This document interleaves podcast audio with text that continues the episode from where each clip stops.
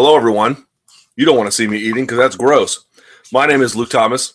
I'm super professional, and this is the Promotional Malpractice Live Chat on uh, July 1st, 2015. Hang on. Mm. You ever had this? Oh my god. Stupidest name ever, but the yogurts are delicious. Sorry, I had to eat that because I just got back from the gym. Sort of. All right. Today on the live chat, we'll talk about UFC 189. Jesus, what a mess that is, right? You've got all that build up. Jose Aldo finally pulls out of injury after a week of we don't know is he in, is he out? So we'll talk about that. We'll talk about Conor McGregor's response. We'll talk about Chad Mendes. What kind of uh, does he stand a chance? You know, so we'll talk about that as well. And of course, all your questions related to that. Why is there an interim title? Blah blah blah blah blah. On top of that, We'll get to the fight kits that came out yesterday, the uniforms basically that the UFC put out with Reebok. Uh, some good, some bad. Not as down on it as everyone else, but not high on it at all. But we'll talk. We'll talk about it in, a, I think, the fairest way we can. So that, and then all your questions and comments. I apologize for starting late. If you guys heard me, I did an interview on Irish Radio, and then I had to shower, then get up here, then get set up, and I had to text my dad because he's going to come over during this broadcast. I'm at home, not at the office there is a chance he's going to interrupt. You might see Mr. Thomas, who also has a beard. If he does, I'm going to body slam him and then leave him in an old folks' home. But uh, hopefully, it doesn't come to that. So, uh, your questions, your comments, best place to get to that is on MMAfighting.com. You, of course, can email me, luke.thomas at sbnation.com. And uh, I'm on Twitter at SBN Luke Thomas. Don't forget, facebook.com slash Luke T Sports. Okay. With that out of the way, let's get to your questions. And again, super serious apologies for uh, for starting late. Oh, by the way, today's broadcast not officially brought to you by, but you always want to know what's the diet soda of choice. It's uh, Coke Zero, um, which my wife loves. Mm. Mm, not too bad. Not too good. All right. Uh, oh, by the way, whenever you see me drink diet soda, be sure to share this video or this post on social media Facebook, Twitter, Instagram, wherever. Send it via email, give it a thumbs up, do all the nice things that I need you to do to make this chat as big as it can be. All right, so we're late. Let's just get into it. Luke, care to give a ballpark figure on what you think the UFC lost with Aldo pulling out? Oh, uh, tremendous, tremendous amount of money. Um, God, who knows? So there's a couple of ways that they've lost money, and if you actually watched Lorenzo, or uh, I should say Ariel's interview with Lorenzo Fertitta, you can probably get a good sense of it. They've already spent a ton of money to promote up to this point, and then they had an additional set of promotions that they were going to do in terms of advertising and push towards earned media and paid media that they had going into the fight. So that means billboards, that means you know, magazine inserts. That means television commercials. That means radio spots. remember, those radio spots work in the sense that you have both Aldo and McGregor. Well, that's lost. They can retool some of that, right? Because you still have McGregor. It's still the same day. There's still a little bit of a one man show kind of vibe around McGregor. Um, obviously, not the same as with being Aldo there, but you get the idea.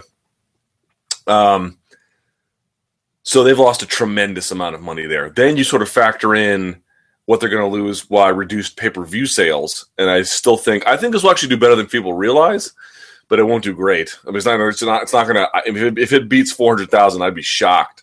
You know, because McGregor has no history on pay per view and he's lost his foil. So it's not exactly clear to me who he's going to fight uh, or who he's uh, going to fight that's going to make people want to buy from a casual fan perspective. So we're talking, you know, I mean, I would say easily tens of millions, easily easily tens of millions of dollars on this one. Um, you know, this is uh, from what they've spent to what they have lost to what they have to repurpose to what they have to now make new. Because you still have time to promote a Mendes fight, you know, you have to put him on everything and get those ads rolling. It's a it's a disaster. It's a it's a you know calamity might be a strong word, but it's a disaster. Because whatever the UFC lost is nothing compared to what Aldo himself lost the UFC can still make money on this card. Aldo probably turned away three to four million dollars. I would say if you're talking about aggregate losses, UFC lost way more because they invested way more. Now, in terms of you know Aldo's ability to generate revenue for himself, certainly this was a bit of a unique opportunity. But Um, you know, look, if you favor McGregor's chances against Al, uh, uh, Mendes, this fight's not lost. The Aldo McGregor fight, it's not. I, you know, maybe Mendes goes in there and steamrolls him. I don't know, but if he doesn't, um, you're fine to an extent, anyway.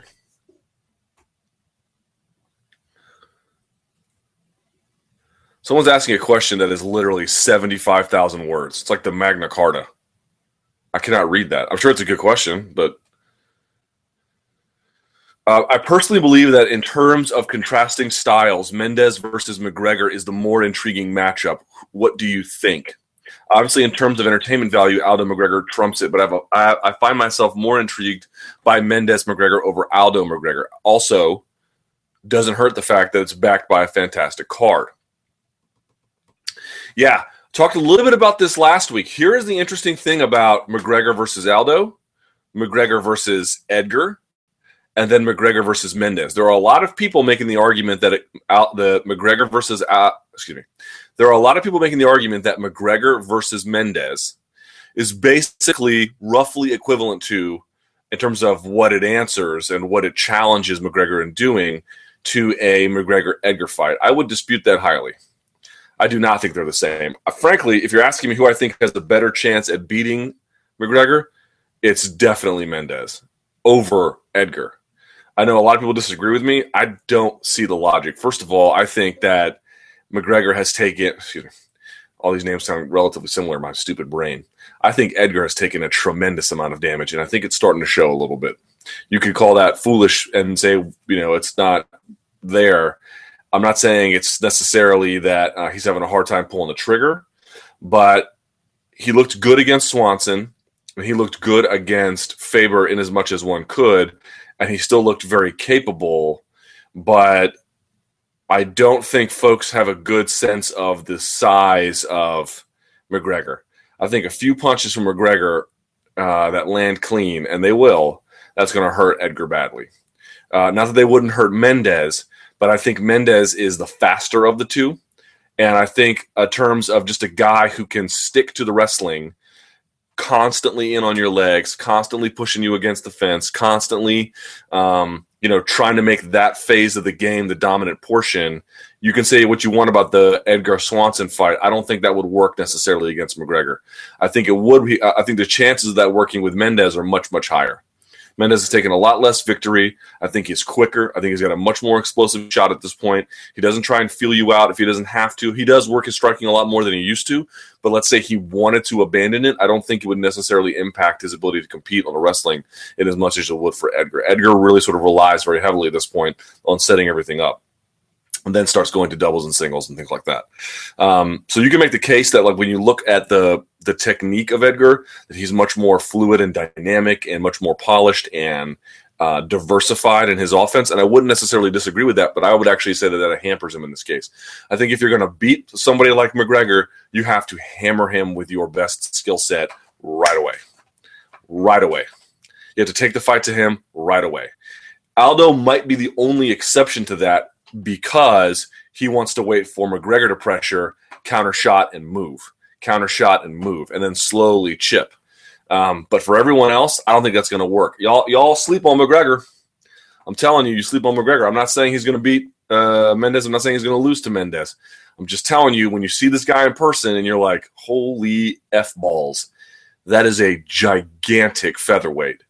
And then you see how he can crack, man. I'm not saying he, you know, Aldo can't crack like that either. I'm not saying any of that stuff. All I'm pointing out to you is um, the I think his ability to do damage on a guy who's more patient like Edgar means Mendes has a better shot if Mendes is disciplined about the wrestling. But if McGregor's takedown defense is on point, it's all it's all meaningless anyway. Um, here's the other part about your question, and I mentioned this last week too. If McGregor beats Mendes I still don't think that tells you a lot about the Aldo fight. What it does tell you is, uh, and maybe, maybe he just let's put away the question of is McGregor going to go to lightweight when this is all over, right? Because he might, because he is so big and the cut is so dramatic for him and so devastating for him that he doesn't want to do it for much longer. So, but let's let's put that aside. Assuming that's not actually a realistic thing he plans on pursuing. The reason why the Mendes win is important is because if he can beat a guy like Mendes, who can strike, who is quick, and obviously has just you know relentless takedowns from all different positions of the scrambling, um, from from the side, he's got he's got Jesus, he's got singles, doubles, uh, sweep singles, he's got trips, he's got high crotch lifts, he's got he's got it all. If if that guy can't have success against McGregor, well then you can go and look at the, the rest of the division. You can say Bermudez ain't got a shot, Lamas ain't got a shot. Certainly Guida doesn't have a shot. So who has a shot at that point? Well, maybe Aldo because Aldo's not going to try and wrestle him. Okay. But the point being is if he can get past Mendes, you say to yourself, he already got past Mendes. If if he can beat Aldo, then the, then the then the lingering questions over his resume evaporate almost at once. And my point being is this: if he beats Aldo, that still doesn't tell you he can beat Mendes. That's sort of the key interesting point here. Beating a Mendes or beating an Edgar was important for two reasons. One of which was to say, can you beat a guy who can wrestle you? Okay, fine. But the other was uh, just getting past a top contender generally. In other words, you would you would still have a portion of the same kind of conversation about who McGregor needed to fight, even if both Edgar and Mendes were strikers. You'd say, well, these guys are still ranked ahead of him. They've done way more in the division. He needs to get past those guys to get to uh, to get to Aldo, and that would be more instructive if he could if those guys were strikers and uh, McGregor beat them both, right? So the point being is it's instructive in two ways, but um, but I, I just want to point out beating Mendes sort of tells you that you know Aldo's a separate task, but this is a division he can he has the possibility of reigning over. Beating Aldo, funnily enough, doesn't exactly tell you that. Yes, you beat Aldo, but styles make fights. That doesn't mean you can handle the wrestling pressure of someone like Lamas or someone like Mendes or someone like Edgar. Um, maybe it does, but it, it, it's not so clear. Uh, what are your mid 2015 of the year awards? Jesus, there's like a thousand of these.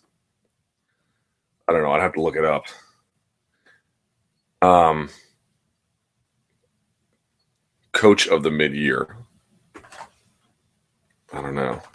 Gym of the mid year. Probably. Well, I wasn't gonna say AKA, but uh, knockout of the year has to be um, uh, Hisaki Kato on Joe Schilling, right? I mean, that was ridiculous. Card event of the mid year, um, maybe 187. Um, fighter of the mid year, I don't know, maybe Cerrone. I, I don't know. I had to look these up. These are always hard for me because I I need to see the choices before I can pick. Oh, someone says Gym of the mid year, Kings MMA. Yeah, that seems fair. Comeback Arlovsky. Okay, it's got to be him. Breakout of the mid year, Joanna Jedrzejczyk, maybe. Upset of the mid year, Dos Anjos dominating Pettis. That's one of them.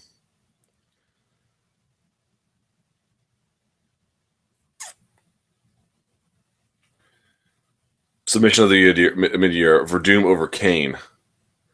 I don't know which ones I would pick for submission of the year, but certainly the uh, the guillotine is the return of the guillotine is just to me one of the most interesting things. You know, a, a submission that was highly used and then easily overcome, but still put in, heavy rotation, so that it became from a from an efficiency standpoint a very inefficient submission. And then a ton of adjustments were made to it, both in MMA itself and then adapted nogi, which to me is really the interesting component here. Um, and it has become infinitely more valuable, infinitely. You, know, you look at Joe Proctor submission. You look at, at um, Ben Rothwell's. You look at uh, Charles Oliveira. The guillotine, and, and these are all different kinds of guillotine, but they're applied masterfully. You know, Rothwell's was a little bit loose, but it's such a sudden thing that it can overwhelm a person. Um, to me, that's sort of the, the, the you know submission of. You can pick a fight or whatever, and then of course you have um, Werdum beating Cain. The guillotine, though, the return of the guillotine for me is like crazy, you know. So it says, can we finally give McGregor a bit of respect? If you watch this chat, you get a lot of it. After all the talk of Conor dodging wrestlers, the fact he's willing to put up his title shot at risk to face the strongest wrestler in the division on two weeks' notice, do you think people should finally drop the whole he's dodging wrestlers bit? I don't know that he was ever dodging wrestlers. He was taking the fights the UFC wanted him to take. And if you ever listened to him speak, he was he seemed very intent on proving that he could eventually beat a wrestler, that he was looking forward to the opportunity to handle one so that he he himself could put those arguments to rest. Um, so sure, I have a ton of respect for him for this. I've always had a lot of respect for McGregor. I think, uh, you know, I think he gets unfairly maligned as someone who, you know, is. I, I always thought that the idea that he was the heir to Chael Sonnen in the UFC was a ridiculous sort of thing. I never took that seriously. Um, we'll see how far he gets in the division. Maybe the parallels wind up being closer than we think they are when it's all said and done.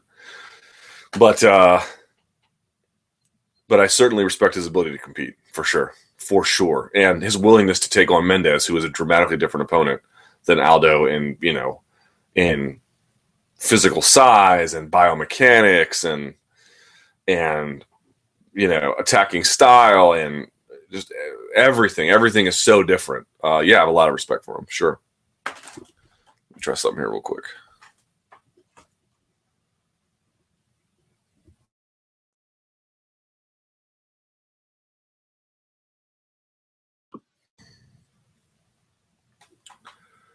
All right.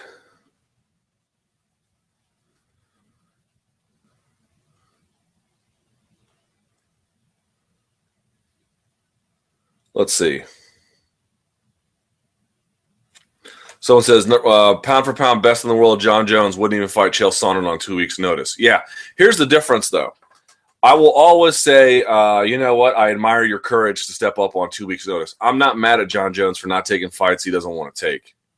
And you guys all saw what happened when he actually fought Chael Sonnen, right? I mean, it was a fairly, fairly significant whooping. Um, this idea that if you don't just take it on that amount of notice, that it's some sort of indictment on your character to me is, I think, fairly ridiculous.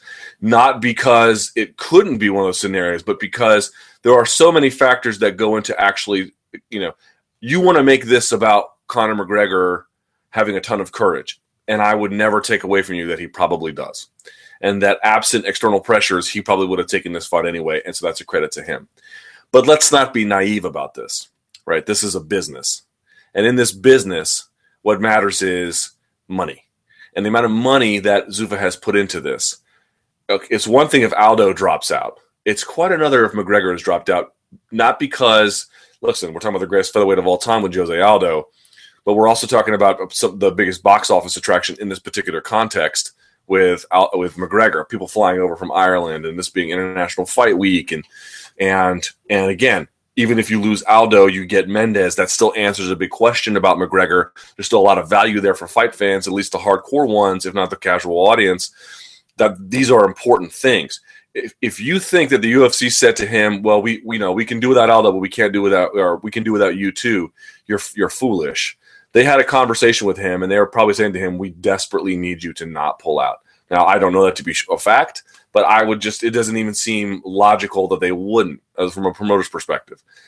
They would probably say to him, you know, if we lose this entire fight, you and him, this is this is bad news for us. And if we're going to do this thing and be partners together in this, and you can dispute whether they in fact are partners, but I'm just saying, you know, so taking the fight or not taking the fight, Jon Jones is not a company guy, for better or worse. In some cases, better. In some cases, worse.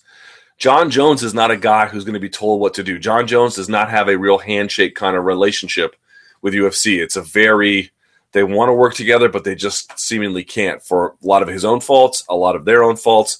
It just doesn't work quite as naturally as it does with, say, someone like Rousey or someone like McGregor. Um, but not taking fights is not a revelation that someone is scared or that someone thinks that um, you know they want to be they want to be treated as sort of a special person and they don't have the guts to get in there. No, this is a business. And you want to make the appropriate business decisions that you feel are best for you, best for your family, best for your bank account, and best for your legacy. You may disagree with Jones that not taking the Sonnen fight got him there. We can that's the debate. But the debate is not whether over saying no is a character flaw. Saying no is a business decision. Saying yes is a business decision. It can be one backed by personal growth and goals and motivations and courage, but it is a business decision. Someone says, I'm sorry, but I can't respect a man wearing this type of uniform. And it's a picture of McGregor talking to whoever that vaguely European woman was on the uh, on the set yesterday. The one who had like the V's and the and the B's and everything. Um, yeah, let's talk about the kit for just a second. So, like, there was a lot of hand wringing over it. There was a lot of consternation about it. There was a lot of um, negativity about it, certainly online. And I don't think that they're great by any stretch of the imagination. They're basically only two colors. Um, you know, they're either white or they're black. And I think that's going to be for either side, you know, red and blue corner. So white and black. They do that in glory, right? If one person in glory has black gloves, the other person has white gloves. That's how they, how they differentiate it. Um, so it's probably that. But to me, like, so much of this missed the mark. Here's what I would say about these fight kits. Um, first of all, they're uniforms. I mean, they couldn't be much more uniform than they already are, right? Just in the general colloquial sense of the word. But uh, more than that, look, if you asked me, do I hate them as much as everyone else? No, I don't think they're hideous. I don't think that like some people are like, oh my god, they're trash. No, I don't think they're trash. They're just they just missed the mark. I think that to me is the issue. If we're just going to speak calmly about it, if we're just going to speak rationally about it, we're not trying to score debate points or stick it to anyone, if we're just trying to, you know, soberly assess what went right and what went wrong, I think that what this will end up being is a good foundation to build off of. But ultimately, it's it's just so flawed.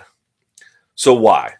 First of all, I do not get the sense that Reebok has any understanding about MMA. They need people on that team who are their MMA consultants because it's one thing for UFC to come in these meetings and in these collaborations and try to train somebody up. It's quite another to have people in house that can help guide things when the UFC is not doting on them or waiting for deliverables.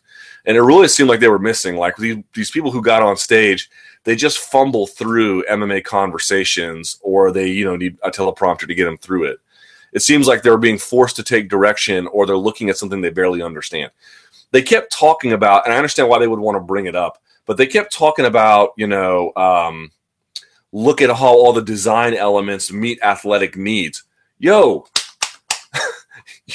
your fight shorts, I guarantee, I guarantee that the Reebok fight shorts from a performance needs component, from a performance needs evaluation basis, are not better than even Sprawl shorts or Hayabusa shorts. These are companies that are so locked in on what athletes needs and are able to change and innovate on a dime that um, they're far ahead of what uh, from a stitching need and a cut need and a materials need than anything else. Reebok, if anything, is playing catch up. And all, by the way, they spelled flexibility wrong on the on the giant screens. I mean, it's just you know. So like you're talking about all the ways in which your stuff handles performance. You're you're not even you're not even as good as your smaller indigenous rivals in this capacity. So I'm not saying that you didn't need to like focus on those things, but unless you actually bring something that is clearly more innovative than what is already in the space, bragging about it does nothing. It does nothing. That's the first problem. It's like, well, look at the way in which this enables people to have this kind of athletic performance. Like we we we are so far past that. You know, like why is your gear better than like I don't know an Under Armour rash guard? Why? Right? Can you tell me? Because uh, if you can't, then talking about your performance and you know how this meets athletic needs seems to me fairly ridiculous and and just a talking point to nowhere. So that was the first problem. Okay. Oh, look how great this meets athletes' needs. I'm sure it does. I doubt it does it as well as like Jujutero, like in Hayabusa. I've got some um I got some bad boy uh, grappling shorts and some scramble spats. Are they as good as that? I have a hard time. I have a hard time believing that. You know, I'll check them out, but you know, talking about your performance, you're you're you're barely maintaining. You're not. You didn't bring some like rel, you know revelatory innovation to the space, so it's hard to take that claim seriously. The second part, and you know, from the design element, I think this is truly where they erred. You know, the UFC really believes internally. This is why they get lost in their own bubble a little bit. They truly believe that like the brand is like the most important thing, and I would never deny that the brand is hugely important. It is hugely, hugely important. Who who could say otherwise? right? The, but to me, and this is something the UFC just doesn't want to accept, the best outcome and when you get the best results is when there's a handshake deal with a star fighter. Star fighter is super popular. You promote them, they promote themselves.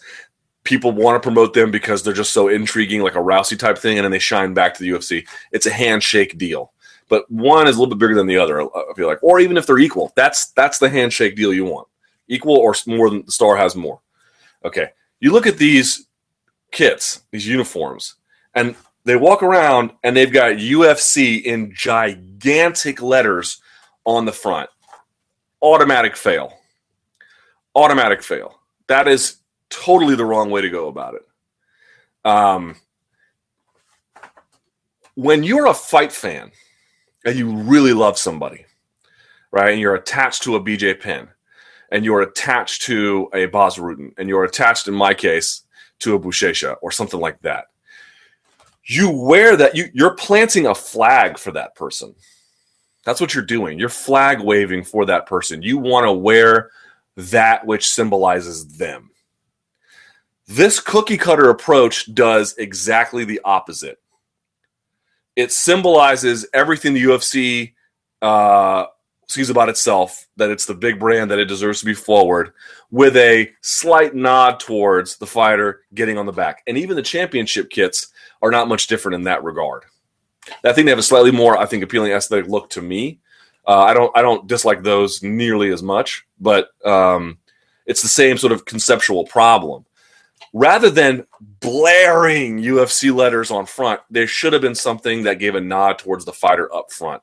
You know, Conor McGregor had that Fighting Irish logo. I'm not saying you had to bring that over. I'm just pointing out we view fighters that are figures of adoration symbolically, and and and, and that's why I'm using the flag metaphor. You know, you you when you the most some of the most important jerseys a soccer fan can wear are the ones of their country. They want to wear the shield and they want to wear it up front, right? Can you imagine if it was FIFA? with a Colombia jersey or a U.S. or a Colombia shield or a U.S. shield or you know, um, the cross for uh, for England or, or, or whatever on the back. You'd be like, what is this?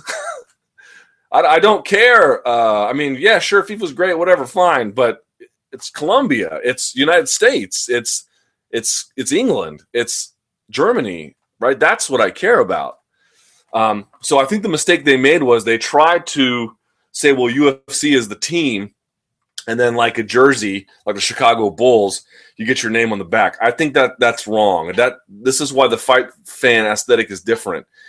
I'm not saying UFC couldn't have space on the front, but what I'm saying is um, someone on Reddit was trying to make a series of different symbolic elements for each fighter um, and to put that on the front of the jersey. I think it's a much better idea. Is that doable at scale? You know, I don't know. So there's some other things you can come up with that uh, that, that you know enable you to, to fix that. Um, but for your top ranked fighters, the idea that the only thing that differentiates them is just their name on the back and everything else looks the same with some different nod to country colorization is a total misfire, a total and complete misfire. If I care about BJ Penn, when I walk forward down the street, I want his face or something that has to do with the Hawaiian flag or BJ himself right here. That's what you want, right? When you want to you want to parade it you are parading the flag that is BJ Penn or Fedor Emelianenko. It comes on the front, and you can put M1 Global on the back if you're Fedor, right? That that's sort of the idea here. And I think the UFC totally miscalculated on this one. They view themselves as super important, and of course they are. I would never ever challenge that. I would never say that's not important. I would never say you wouldn't want UFC on the jersey. But you look at the NFL on a on a jersey, it's here, and then you might have, you know, uh, um, even even a bland Tom Brady jersey has his numbers on the front. right? And people are fans of the team in a deep seated way. People may have affectionate feelings about the UFC, but they're not fans in that same kind of way, where it's like, I'm UFC with a slight nod towards Conor McGregor. No, you want to walk with something that is so undeniably, demonstrably, unequivocally, passionately Conor McGregor right at the front. Right at the front. That's what you want, right? And then uh, you can have a Reebok and a UFC thing here or whatever. It was a total misfire. And the other crazy part about it was like they had like okay, I I, I thought they actually that they the one thing I thought was fairly interesting was we'll have a US one and a Canada kit and a um, Australia kit and a China kit. There's no real difference between like the Canada kit and like the Russia kit uh, and the Japanese and Korea kit. I mean, there's a slight color variation, but it's still red, white, and black. You know, it's just like something that I mean, it just feels like you know, Fight Pass was something that was really rushed, and I don't know that this was really rushed. Um, but there's just not enough imagination in this thing. I think that's really the, the, key component here is there's misplaced priorities about what fight fans want, and I think it's just a total lack of imagination on some components. Now, in their benefit, what I will say is people were like, "Oh my god, these are the worst," blah blah blah blah blah. They're not great, you know, they're not great. However, um, and again, Fight Pass got started because I think it was a rushed product, but it got better quickly, right? It got better real fast. And I think you're going to find a lot of that phenomenon. I think by the next time they do these kits, if they're really willing to accept some feedback, UFC needs to be not this big, it needs to be that big. And something about each fighter that people truly care about needs to get in there. And that's a difficult task to do at scale. I'm not saying it's easy, but you got guys in the low end who have their own shirts. Even Fredy Serrano out of Colombia, for example, has his own logo find a way to get him to put that on the front of it and then sell it because people will buy that. People will people will buy Ben Rothwell's skull splitter gym thing way before they'll buy a generic Reebok UFC kit that just has Rothwell on the back. This is is boring. Is boring. So they're not horrible. They're not bad. They're not you know the worst I've ever seen. They're just unimaginative, unimaginative, and they lack they lack the things that fight fans truly care about if I like Cain Velasquez, I want to. W- Cain Velasquez doesn't have brown pride tattooed on his back. It's right here. Because when he faces you, he wants everyone to see it. That's the difference. To be fair, someone says, when going back to Conor, I don't think people were saying Conor was dodging wrestlers so much as UFC not wanting to match him with wrestlers to protect him. Exactly. Uh, someone says UFC fight kits. Do you expect these to sell very well? I really think they need to get more artistic and creative with the gear. More logos designed instead of just having a fighter's name on the back and the UFC on the front. Also, is it fair for Lorenzo to basically say the fighters will still make money, their managers just need to work harder? I mean, shouldn't the UFC be playing an active role in trying to get fighters paid as much as possible? Seems like they do more to hurt the potential income that help it. First questions first. Do I expect these to sell very well? No, but I'm not the, the demographic that I think they're looking at. So I am going to reserve judgment until the numbers come in. I do not think that these are going to sell well at all. Uh, maybe the championship kits might. You know, you might see people buying a bunch of Rousey stuff, um, but uh, you know, and maybe McGregor stuff. But beyond that, I don't know. And even McGregor stuff, I, I like the, the, black on black championship kits are way better than the or the black on gray or whatever they are. Um, no, but I could be wrong. I don't. The answer is I don't know. So I'll reserve judgment until the numbers come in. Um, and then you echoed some of my same criticisms. Someone says, "Is it fair for Lorenzo to basically say the fighters will still make money, but their managers need, just need to work harder?" Well, you know, look, we know that the UFC doesn't have the most positive view of management on earth, so uh, you know you can take that for what it's worth. But the argument stands, ladies and gentlemen. It does not change even now that the new dawn is upon us. Fighters have failed to collectively organize because they are still independent contractors. You are now independent contractors wearing what is clearly uniforms and you're not going to do anything about it. Welcome to your bold new reality. That's it. Welcome to your bold new reality. So, you know, uh, I don't make too much of their comments. As I've said before, the UFC has every right to want to try and monetize this space. I think the best relationship is the handshake where the where the fighters would say, "Okay, we'll do Reebok. We're going to get way more money for this. Um, we're going to get money on the next TV deal that you do, and so we'll just learn to live with it after we're employees. That to me seems like the best scenario because I don't think that in the end, let's say they had come out with a baller set of kits, just like amazing, amazing, amazing kits, right? Or you know they come out with all the guys you saw on stage had their own like coat of arms kind of logo, right? And you're like, that's kind of cool, man. I, I could see people getting behind that, you know. Um, and they gave people the option. They said we can make a coat of arms for you. You can give us your own, or we can just do a generic one so that you know fighters can't complain if they haven't if they haven't taken up the effort yet. You know, something like that. Um, um, there's just, my point being is there's just a lot more possibilities that can make things work, and you can keep the the, the kits. I guess my, my, my larger point is that I I don't think the kits are bad in and of themselves for the sport. I think in many ways they could wind up being a very very good thing. The problem is again, if you let someone make decisions for you, you're not always going to get the kind of outcome uh, or deliverables that you expect. You are essentially depending on them for everything. Um, and if they're amazing, they'll come through in every capacity. But if they have different priorities or different visions about the world, even if they try their their absolute best, you're not going to get the same kind of thing. Uh, okay, someone says, "Why in the blue hell did UFC skip over Edgar from Mendes? I find this somewhat indefensible. Do you? Are they more confident that Conor beats Chad? Um, oh Christ Almighty, it's old Dad calling. Let's see what happens. Uh, this ought to be interesting. You know, I gotta te- I gotta text him because otherwise he's just gonna barge in like an idiot. Yeah. Well, if you saw what Lorenzo Fertitta told our colleague Chuck Mindenhall, it sounded like it was partly to spite me. um, but I doubt that played any real serious role. Anyway, um,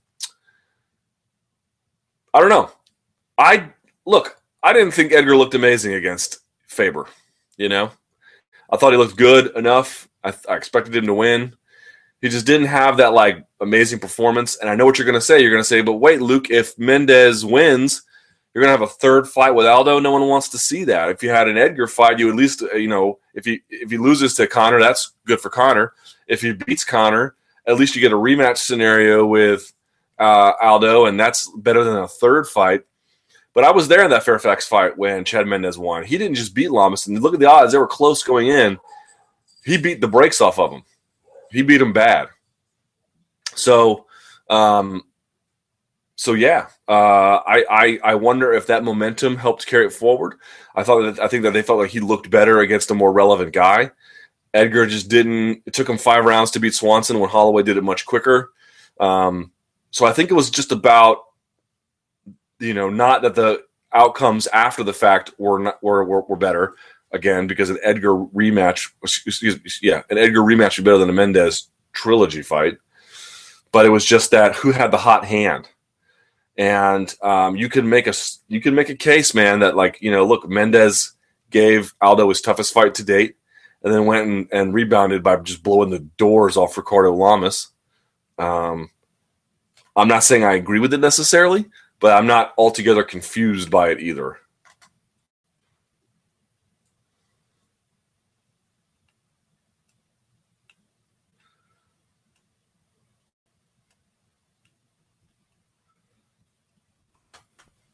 Someone's asking about UFC 189 predictions. I will do those in, in due time. Cage size. Luke, in the past, you have noticed that more action in the fight when the cage size is smaller. Do you know what the size of the cage will be for UFC 189? It will be a big cage, much bigger. Do you expect it to have a big impact on the two title fights? Um, yes, because there'll be more distance for Mendes to cover. It's not like I think that McGregor is going to be hunting takedowns on Mendes, nor do I think he can really get him without mixing him up quite nicely with his strikes. Um, does the cage size alter your opinion on who would have won versus Aldo McGregor? Not necessarily in that case, although again, if you look, always ask yourself who needs movement and how much, right? So you go back to Romero versus Machida. Who needs movement there? Well, for sure, Machida needs movement. He it needs to circle out and get out of the way. And you even saw Romero. What did he do? He had that incredible slash botched Superman punch didn't get clipped on it, and then was able to get his hands on Machida as a consequence. You know, that's something in a big cage I just don't think he would have been able to do. Um, and by the way, shout outs to Paul Gift, who's an economist who did a bunch of uh, like 3,000 UFC fights to um, to uh, like assessing the impact of the what the smaller cage has on fights. So check that out on bloodyelbow.com. Shout outs to Paul Gift. But you but in this particular case, Aldo would need movement to get out of the or to get out of the way of McGregor to that because you know McGregor's going to come forward. He's going to want to pop and then turn the corner on him, uh, or at least be able to shove off and turn the corner. That's going to be harder to do. And Aldo likes it when you look in front of him and you're resetting the position all the time. He likes that, right? So if you push off, he circles out, and then you reset, and you're thinking about what to do. He's so quick, he can just beat you to the punch virtually every time. He likes that sort of thing. That's not going to work as well when if he pushes off, he has a hard time resetting.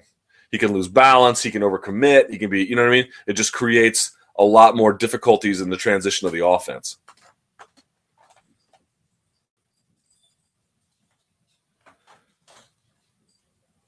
Let's see if old Pops comes up. He's here, I think. Pay per view buys in Dublin. How many buys would you have estimated 189 to do with Aldo? I don't know. You have a guy in Aldo who has a demonstrated record of underwhelming pay per view buy rates versus McGregor, a guy with tremendous hype, um, but one with no history on pay per view. I was ready to accept anything as low as 400,000, anything as high as a million.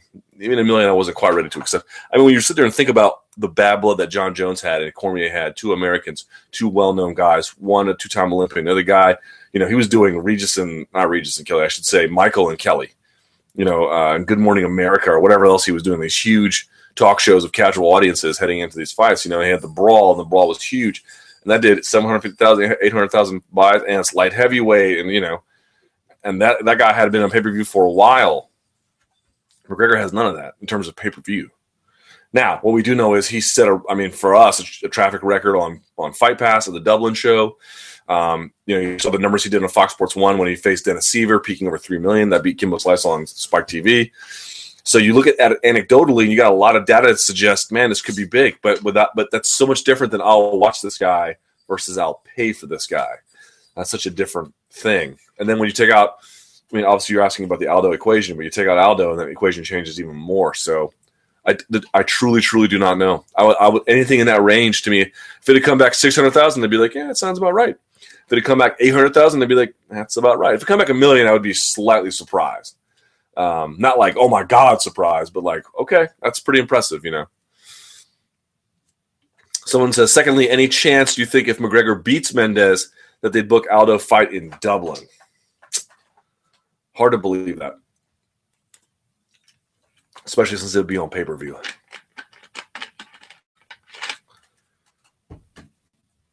Never say never.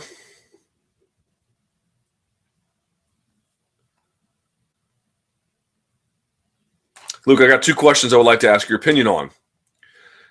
Now, with Aldo officially out of the fight with McGregor and McGregor versus Mendes official, say McGregor gets past Mendes on July 11th, okay, setting up a unification bout with Aldo sometime later in the year.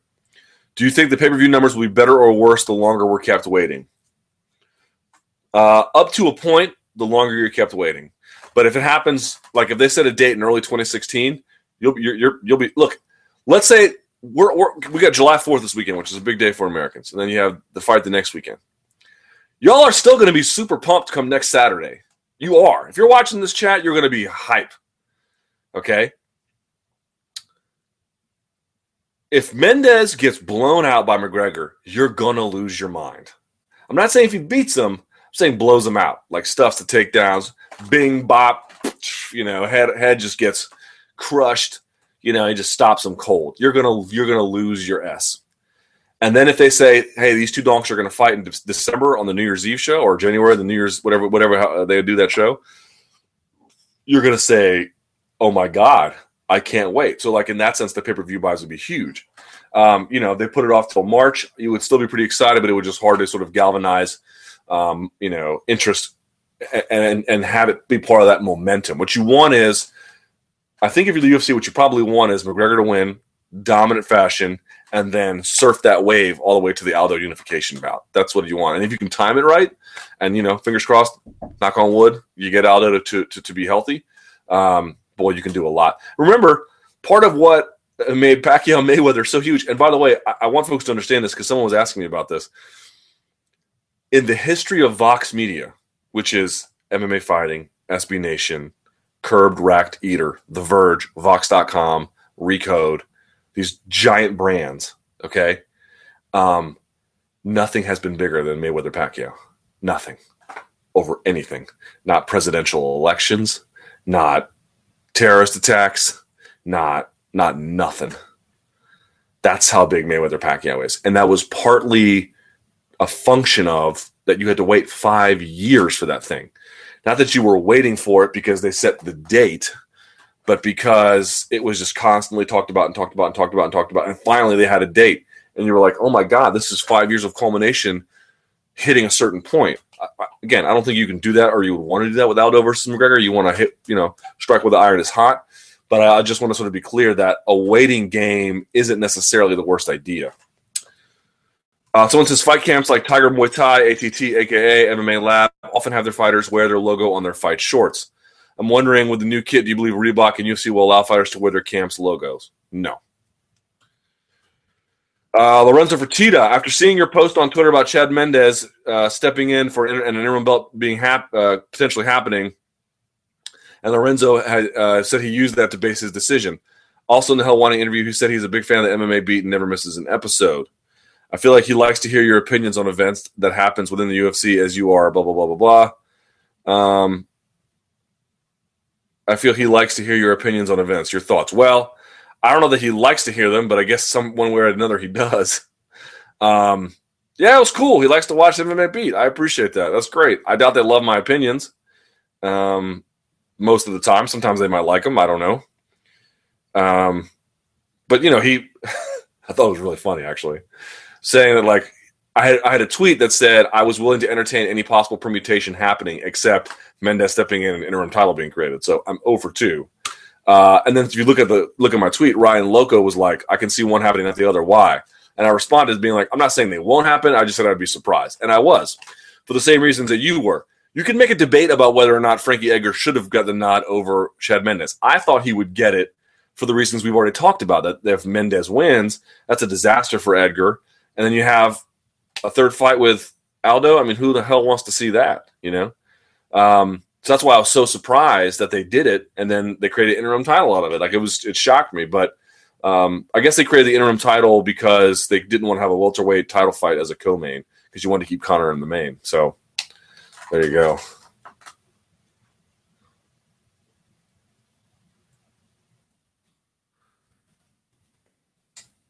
Says, I am coping with grief. Since hearing of the news, I've locked myself in my bathroom, surviving for the last eight hours only on mayonnaise and Go-Gurts. I don't even know what a Go-Gurt is. Is there a silver lining to the tragedy that is UFC 189's main card, and is this worse than 151's cancellation? Well, folks forget the 151 card was. Do you guys remember what the 151 card was going to be headlined by? If they lost the main event, which they did, it was going to be Ellenberger versus Koscheck. Right, that card was so thin that when they lost the main event, they said, "F it." I don't think that's the situation here. Start. Um, secondly, the card's pretty good. Thirdly, I would say, y'all irrespective, like stop just for a moment, just for a moment, stop comparing Aldo McGregor to Mendes McGregor and just answer the question Is Mendes McGregor a hell of a fight? Yes, it is. There's only one answer to that question. Yes, it is. Yes, sir, that is a baller ass fight. That is a fight between two top guys in the peak of their career who are sensational athletes with ridiculous skill sets who are fighting tooth and nail for supremacy. Yes, please. I'll take some of that. Are you kidding me? Like, I'm not saying it's everything that, that was a fight with Aldo was going to be and all the consequences. And by the way, it's kind of hugely instructive about McGregor's future because if you can't beat someone like Mendes, good luck at 155. Imagine if Mendes goes in there and just out wrestles McGregor for five rounds. You think for two seconds that Khabib Nurmagomedov or Rafael dos Anjos wouldn't wreck him. But, but if McGregor goes in there, stuffs takedowns, and just it's uppercut city, Mike Tyson style, right? Just just just popping dudes afros back. You mean to tell me that you wouldn't be intrigued against his chances against an RDA? Khabib, I don't know. I think Khabib can just wrestle anyone 155 and down, period. But okay, you know, uh, Khabib's entry into the clinch is, is, wild and reckless, and someone who's got pinpoint and big ass power like McGregor will make you pay. So, like to me, I'm not. If you're if you're going to live in the shadow of what was, well, then of course you're going to be depressed. But if you're just looking at what's there, it's like, um, that's kind of a baller ass fight. Not even kind of, definitively, that is a sensational fight. And UFC, you know, they've had some bad luck, they've had some good luck. You know, they had Jones versus uh, Johnson. Oh, that was going to be tremendous. And then they lost Jones and they had in Cormier. That was still an awesome fight. That was still an awesome fight that told you a lot. Sure, losing Aldo sucks. This is still an awesome fight that tells you a lot.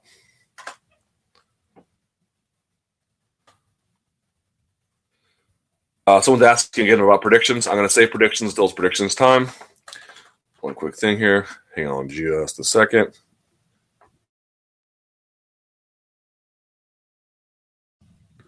All right. Uh, IVs. What are your thoughts on USADA banning IVs? I understand that they can be used to cover up PED usage, but don't think an outright ban is the answer. Would it work to drug test all fighters before they use an IV to rehydrate after a weight cut so they aren't putting their health in jeopardy by cutting out usage altogether? Yeah, I don't like it. I understand what they're talking about. That, to your point, it can be used to, to cover up PED usage, or that guys take extreme measures knowing that um, you know the the IV will bail them out to an extent. Um, and th- these are things that if you're the brand, you sort of really worry about. I, I get all that. Um, look, people have asked me how many fighters use IVs to um, rehydrate, and I would argue the majority of them, or a a huge chunk at a minimum. Even not just at the UFC level. I remember um, I used to work for a show again in the Mid Atlantic. I always talk about it, UWC Ultimate Warrior Challenge, and I remember guys. This is 2008, 2007. I remember guys at that level using IVs to rehydrate. It's it is so common. Uh, it's common, by the way, in other uh, in other sports too. It's not just like MMA guys figured out you could rehydrate with an IV. Um, it this happens everywhere, and the guys I saw using it are actually pretty safe with it. One of their buddies was an EMT, and he would uh, come and he would administer the IV himself. You know, so it's like a pretty safe way to rehydrate, all things considered. Um, you know, you're going to laugh at me. I'm just going to float this. Why can't rehydration be like? Why can't UFC say, look, you are not allowed to use um, an IV on your own, but after the weigh-in, because IV doesn't. You can. I think they. I think most guys only take one or two bags. If you want to have one administered to you, we'll have a set of doctors uh, and nurses or EMTs have a rehydration station and we will monitor the use of this. And you can say that's crazy. I don't think that's crazy at all. The doctors will know what's in there. Uh, it'll be basically just you know the sort of basic nutrients you need to rehydrate. Guys will do it. Takes about an hour or two, not a lot of time, and then you're done. And then you're done. And one or two bags, and you're you know I'm not saying you're back to normal. It takes a while for your body to um, recover from such a grueling process, but why can't that be overseen? If you get an IV in a college team for a college sport, their team doctor oversees it. What's so different? You know, I don't understand what's so different. Um, and, and and you know, you could even keep a sample of it in case something comes up in testing. You can have that used as a B sample. You know, so to me, there's a solution around this, and I know they've sort of put it off to October rather than like the hard July deadline, which I appreciate. I don't think banning it is the answer. I think trying to minimize it is a good idea, but I think just saying no, we're not going to have it is kind of crazy.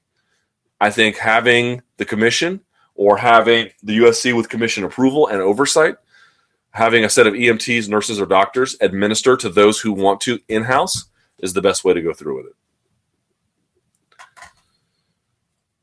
Interim belt.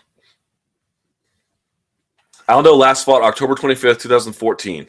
It hasn't even been a year yet. Why are they quick to pull the trigger on an interim belt again? Because I don't. Because McGregor is going to be the main event. Y'all just need to accept that.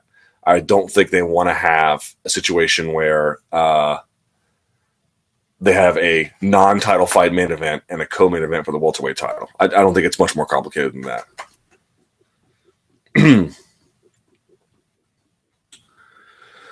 Post-fight religious comments. In an interview with Ariel yesterday, Dana said he doesn't believe Romero's remarks were meant to be homophobic, but still doesn't want guys to proselytize in the cage afterwards.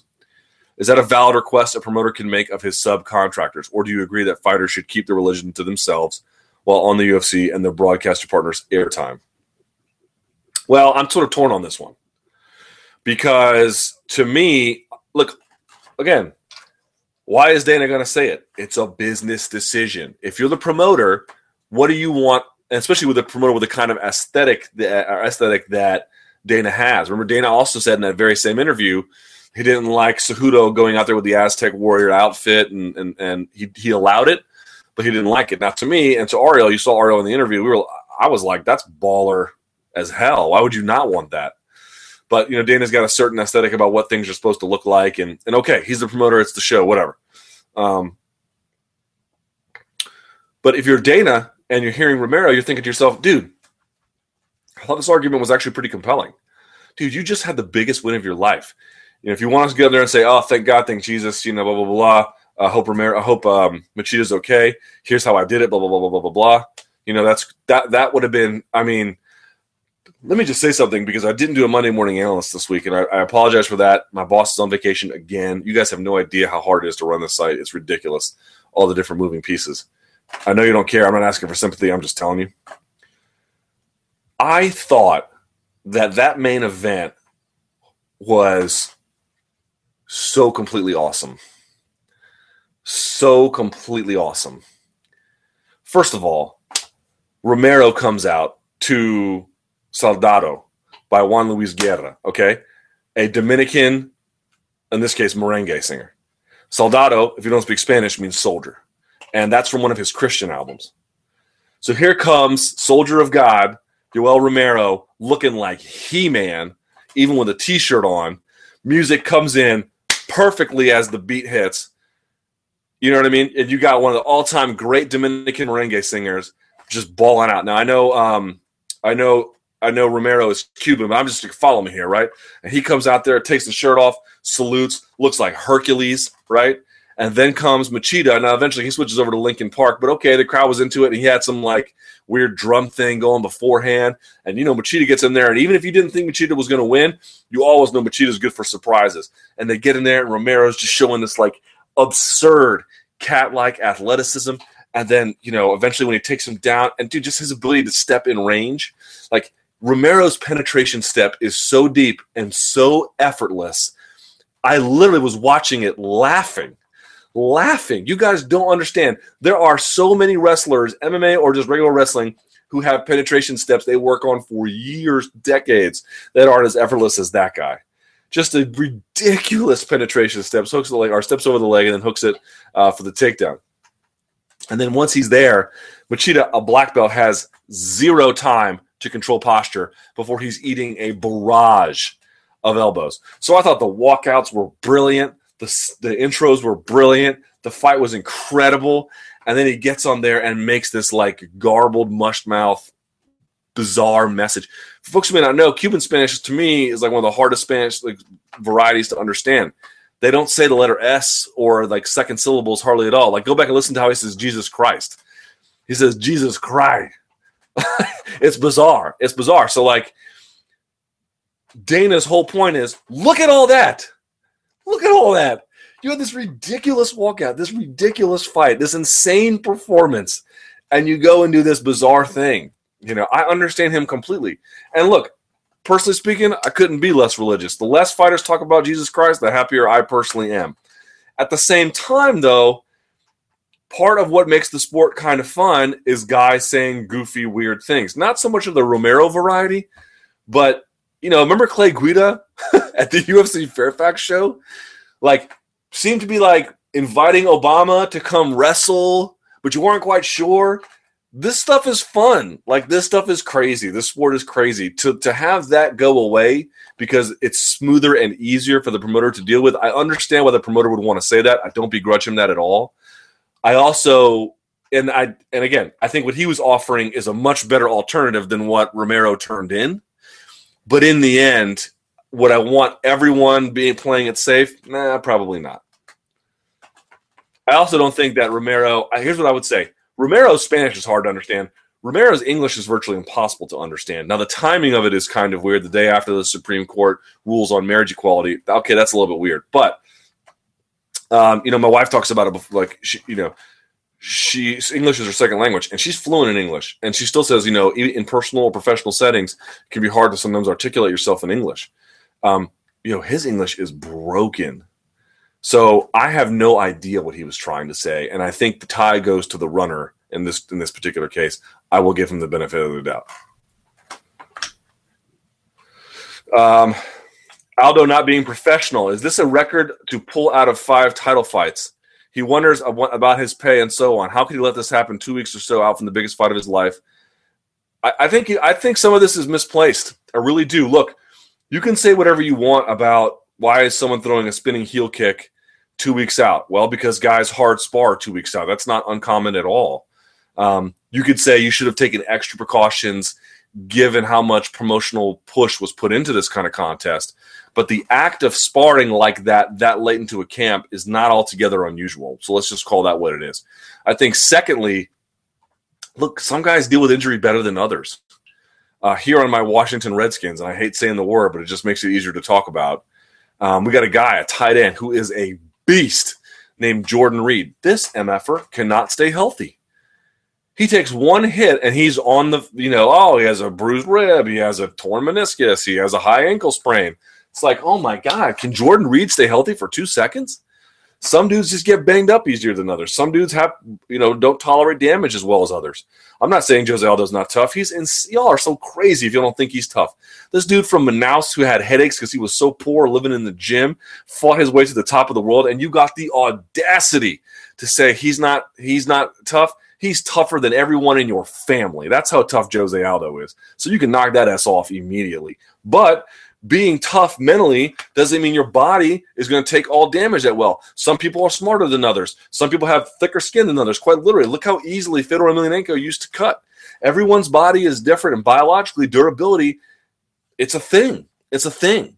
I just don't think his body is that durable. I think he takes punishment badly, and that's why I think it also contributes to the way he fights in the octagon. Conservatively, a little bit of hit and run style sometimes. Early on, not so much, but you know more so later because I think he knows internally he just body just doesn't respond well to damage when others might.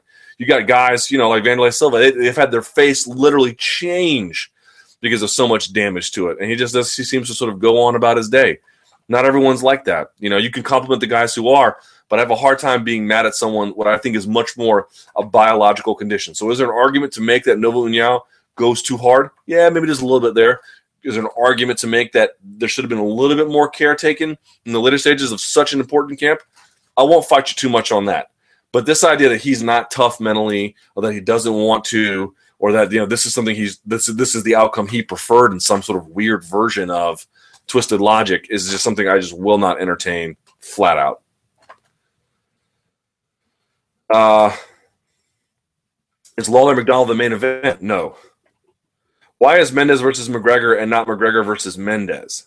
Because Mendes is taking Aldo's spot.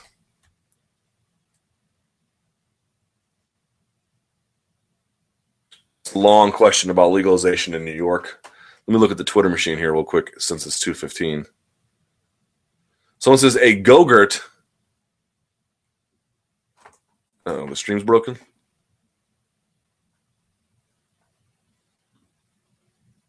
All right, it's better now.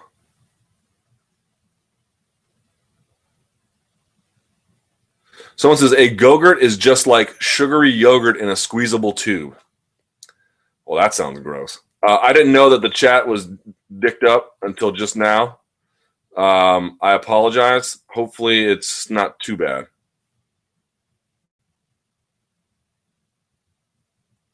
Do the male fighters have to wear their UFC fight kit jersey while they fight now? No, just on the walkout.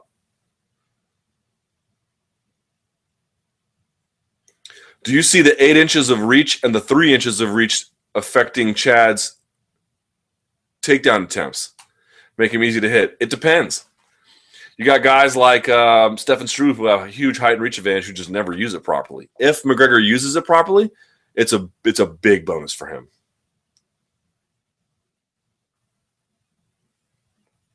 I'm saying is a calamity worse than a disaster. It's all semantics. Yeah, I suppose, but in my mind, a calamity is something that is like truly just the end of the world.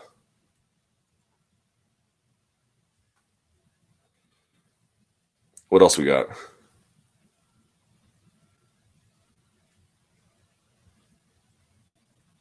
Compare the backlash of Pac Man taking the fight with injury and Aldo backing out. Which one was wiser? Well, in terms of your bank account, it's better to do what Pacquiao did. But now he's in a situation where um, not only did he lose, in talking about the injury, Mayweather has called him a sore loser. Mayweather put a, a video up on Instagram taunting him um, more recently. You can check that out at badlefthook.com. So if you're injured in the sport and combat sports generally, there's just no sympathy for you, even though injury is like you dumbasses run run and, and twist your ankle doing sprints and uh, you know you sit there and you hold your ankle and you're like well i don't know if i can go to work today because it hurts too bad. And then you want someone to go and fight conor mcgregor? You're crazy. You're crazy. Injuries are a devastating key component of of um, of fighting. And yeah there's some level of you know having to get over it but bruised if you ever had bruised ribs forget broken ribs forget cracked ribs. If you've ever had bruised ribs it's hard to eat. It's hard to eat so do i believe that cowboy injury had the same injury? No. No i don't. Or do i believe that somehow it affected him differently? Yeah. But if cowboy was feeling the exact same thing that aldo was feeling mm,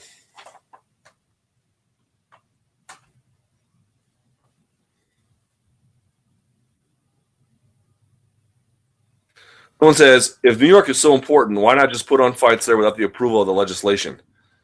Because you'll go to jail. That's why. Let me just say one thing about New York and then we can move on from it because there's a lot of different moving parts here. Folks would just ask, why New York? Why New York? What's so great about New York? Okay, sure. Would it be cool to have a show at Madison Square Garden? Yes, of course. You know, is there a real economic benefit because you can go to cities like Albany and Buffalo and Rochester for sure? Um, yeah, it would be great for local promoters to be able to put on shows there and for New York fighters to fight at home. All that is true, but you know, is that? I mean, you can if for a company that can go anywhere in the world, uh, you know, what's the big deal? The big deal is that fairness matters. That's why.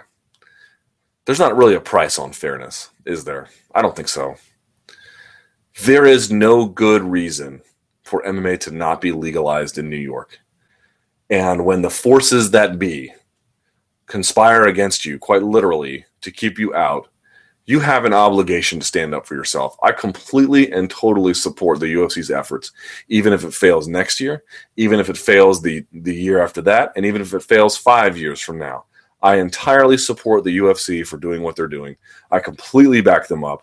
I think that they recognize we're just not going to let injustice stand, even if we can work around it. No, no. You work not around injustice, you steamroll it, you get rid of it, you push it away. And going to Canada is cool, and going to Brazil is cool, and going to Manila is cool. That won't change what's happening in New York. The only way to change that is to get in there and take your losses and take your lumps and fight them because fairness in this world matters. Justice in this world matters. And you cannot let people like this push you around for no good reason. Aldo's relationship with Dana. Has Aldo blown any good favor or negotiating power he had with Dana now over the amount of money he has cost him? I don't think he ever had the easiest relationship in the world, but certainly at this point, it's probably pretty strained.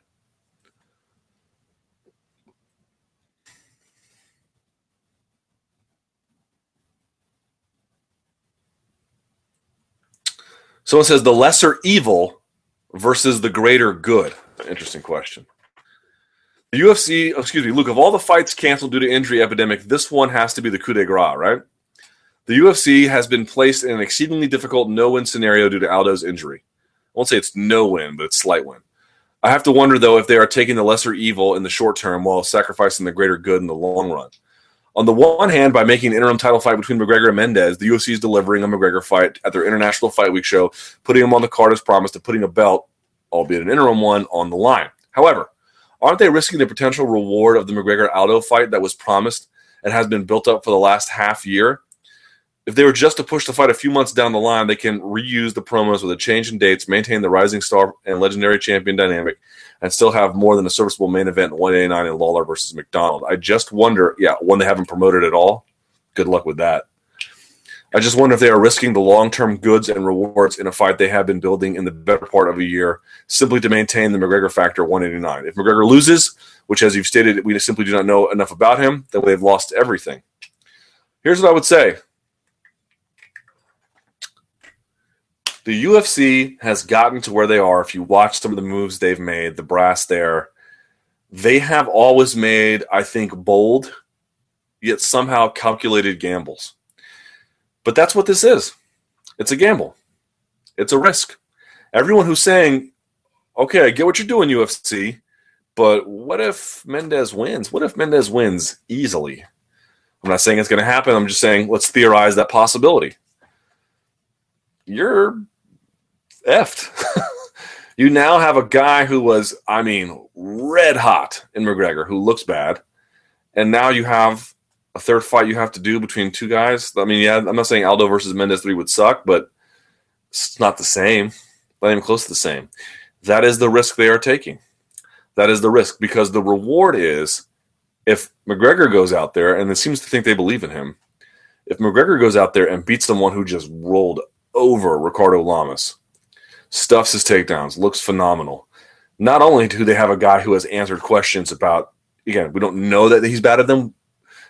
We we just don't know if he's good at them uh, in terms of all the wrestling issues. We, but if he beats Mendes and does it by stuffing his wrestling, you could say not only do we have that answer for us, we now have the fight we wanted before even bigger. You know, it's a it's a it's a high risk, high reward proposition for me, and maybe they shouldn't be making those kinds of bets. If that's what you're asking, but and this is a little unusual for them, you know, because I think their bets are a little bit safer. But they've gotten to where they are, man, by making calculated, bold moves on the power of their brand, on the power of their matchmaking, and the power of their content. And many, many, many, many times it has paid off for them. I, again, if McGregor goes out there and and beats him, it's not that you can remove the criticism that this wasn't a high risk, high reward bout or bet, but you can go back and say, you know what? This is what the UFC does. They don't they don't make every bet um, that they can. They definitely know when to fold, but they feel like this time there's just a lot to lose. And I mentioned MMA beat too.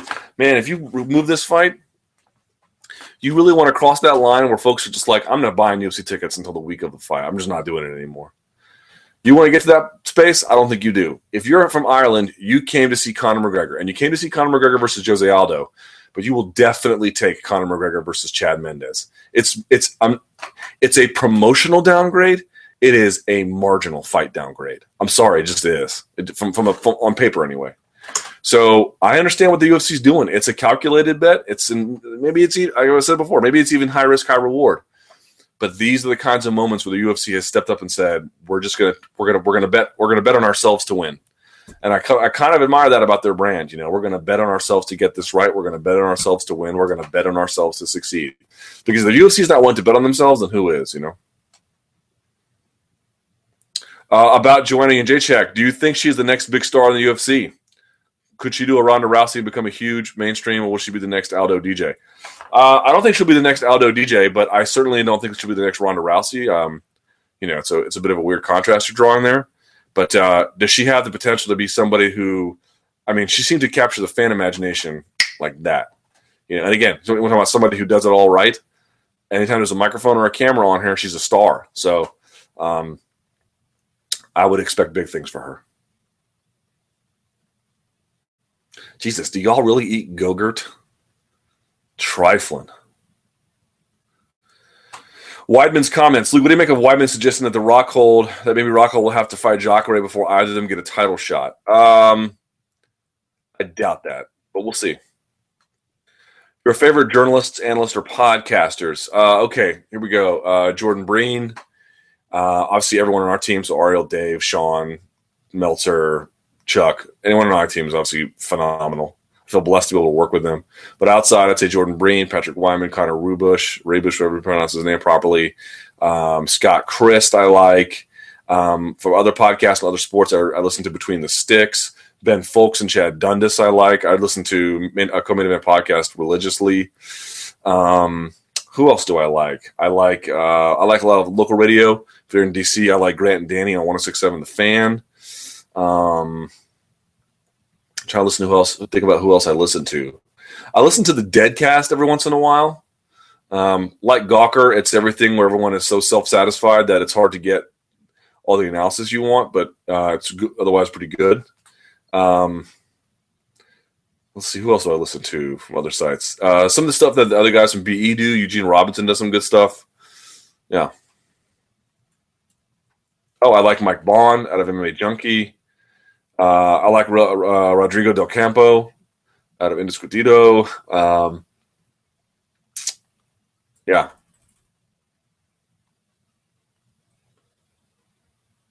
Oh, someone says Brent Brookhouse. Yes, but he does less work these days since he moved to Junkie. So says, is there a chance we never see Aldo McGregor? Of course.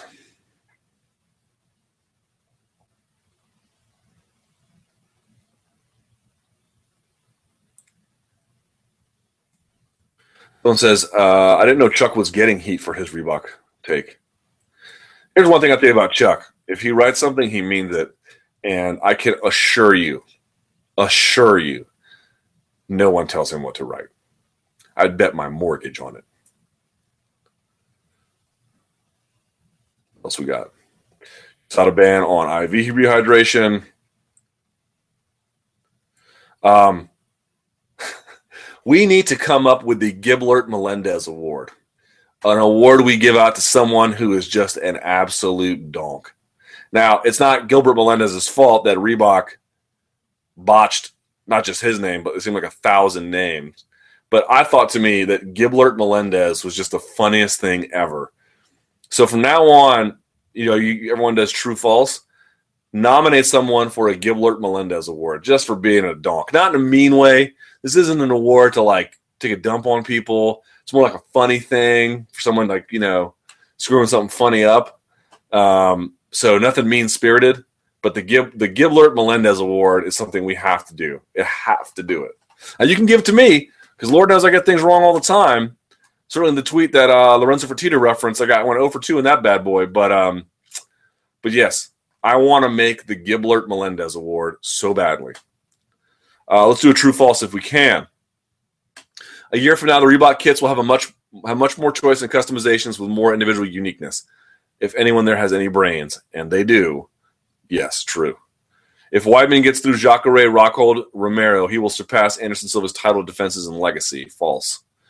New York legalizes MMA in 2016. False. Edgar becomes a three division world champ before he retires. False. Josh Koscheck gets smoked by Daley in a rematch. Probably false. Not saying he'll win, but you said smoked. Let's take a quick look at Twitter if we can. Gogurt.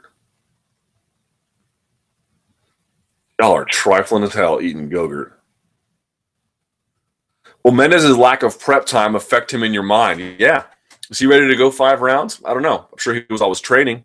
But let's say he wins three rounds on wrestling. Okay, but you didn't put him away. You think Conor McGregor's just going to fold in the fourth and fifth round? This dude believes that he is destined for greatness. And it'd be one thing if he goes out there and has an epic win. But if he goes out there and and suffers a storm for three rounds, and then goes out there and then blows the doors off of Mendes in the fourth and fifth, and or even just stops him outright in the fourth, you know, people are gonna people's heads are gonna explode in a good way. But that's what's gonna happen. Y'all are crazy if you don't think it's gonna happen. It's definitely gonna happen. Let's do one more. If we can. Y'all better turn something green. Oh, all right, last one because this is the dude from uh, Fight Metric. Love him. Replica jerseys. What is a UFC Reebok replica jersey? What is the $95 replica jersey exactly replicating? In the sports apparel world, referring to a garment as a replica means it's a similar copy to an actual game worn garment the athletes wear during competition but made a friendlier price point. Okay, well, Marcio Lyoto Machida isn't exactly fighting in a damn shirt. Is this replica jersey a cheaper version of the walkout shirt? If so, how much does an authentic walkout jersey cost? Is this authentic jersey built to withstand some particular event? And is that event walking around the locker room to the ring? Because I have loads of shirts I could get the job done, and they're much cheaper than $95. Some don't even have stains on them. I know an authentic NFL jersey, which can run you around $300, is built to last through a tough game of American football. The replica, however, costs about 100 bucks and is much more comfortable garment that can easily tear in a tailgating fight when your drunk dad mouths off to fans to the other team, embarrassing you forever. Luke, tell me things are going to be all right. Yeah, I'm going to tell you the same thing I always do with UFC content. Vote with your dollars. If you like those kits, you should go buy one. If you don't, you should definitely not buy one.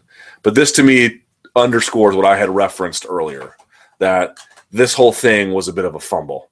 Not a permanent fumble, not an irre- uh, irrevocable fumble, but you've got people at Reebok who clearly are just so uncomfortable with the with the uh, culture and world and idea of MMA, who don't really know who they're competing against in that same space for gear, um, who have their own internal production issues, you know, misspelling flexibility in half the fighters' names or whatever the case may be, Gilbert, Melendez, um, selling at a price point that seems deeply unrealistic for what are frankly unimaginative kits. I can envision a scenario where you can charge for that if the kits are badass and incredible and innovative and totally unique and just they hit the right note, you know? But to me, if you went to a fight fan and you showed them a BJ Penn replica jersey, and then you showed them a just scrap shirt, regular old T-shirt, and you said same price, which one are you going to buy? What are you going to buy? You're going to buy that UFC kit, or are you going to buy a BJ Penn T-shirt that says just scrap?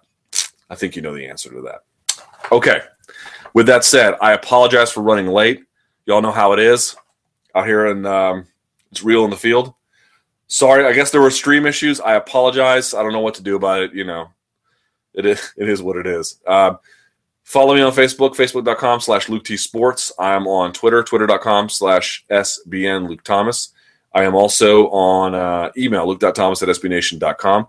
For everyone who heard me on uh, Irish radio, thanks for the shout outs. I appreciate it. And um, I'll get this podcast up as soon as possible. I appreciate all your support. Sorry for the late start. Sorry for the technical difficulties. There's not much I can do. Um, lots more coverage coming your way, especially some on this weekend. So don't tune out completely as you enjoy the 4th of July. We'll have lots of cool articles and videos and stuff for you to check out. Okay? Until next time, stay frosty.